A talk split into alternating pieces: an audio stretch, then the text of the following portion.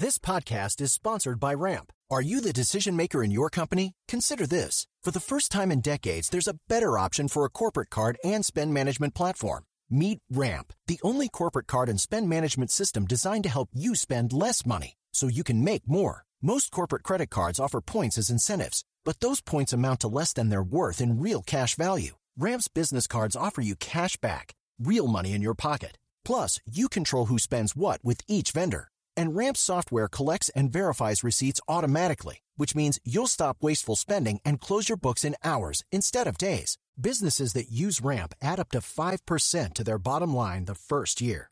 If you're a decision maker, adding Ramp could be one of the best decisions you've ever made.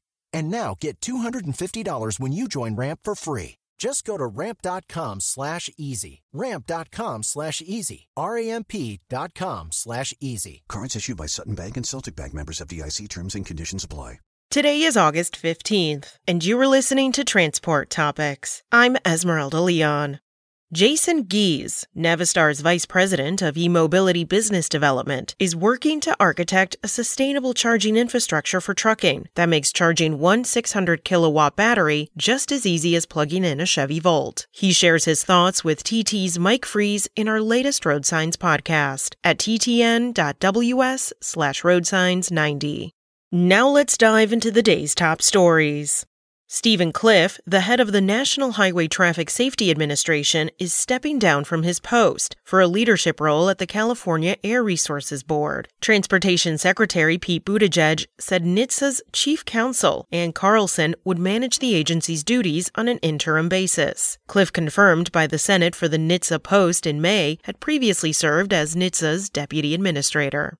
U.S. transportation officials announced $2.2 billion for local infrastructure projects, paving the way for new bridges, roads, bike lanes, railways, and ports in scores of communities across the country. The competitive grants are more than double the amount awarded the previous year under the same program. The influx comes from a trillion dollar infrastructure law backed by President Joe Biden, which provided an additional $7.5 billion over five years for the grants. Transportation Secretary Pete Buttigieg said the projects would help modernize America's transportation systems by making communities, quote, safer, more affordable, more accessible, and more sustainable, end quote.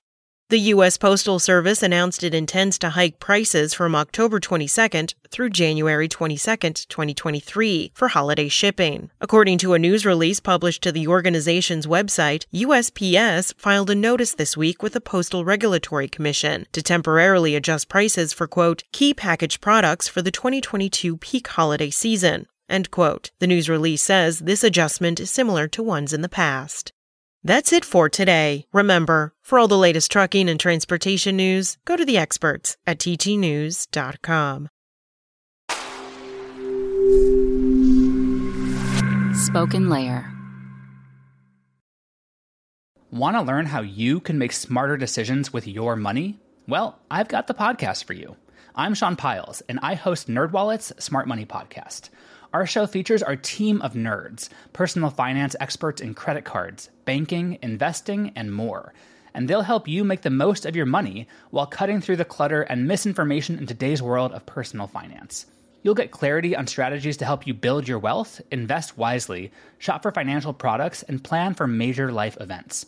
Listen to NerdWallet's Smart Money Podcast wherever you get your podcasts.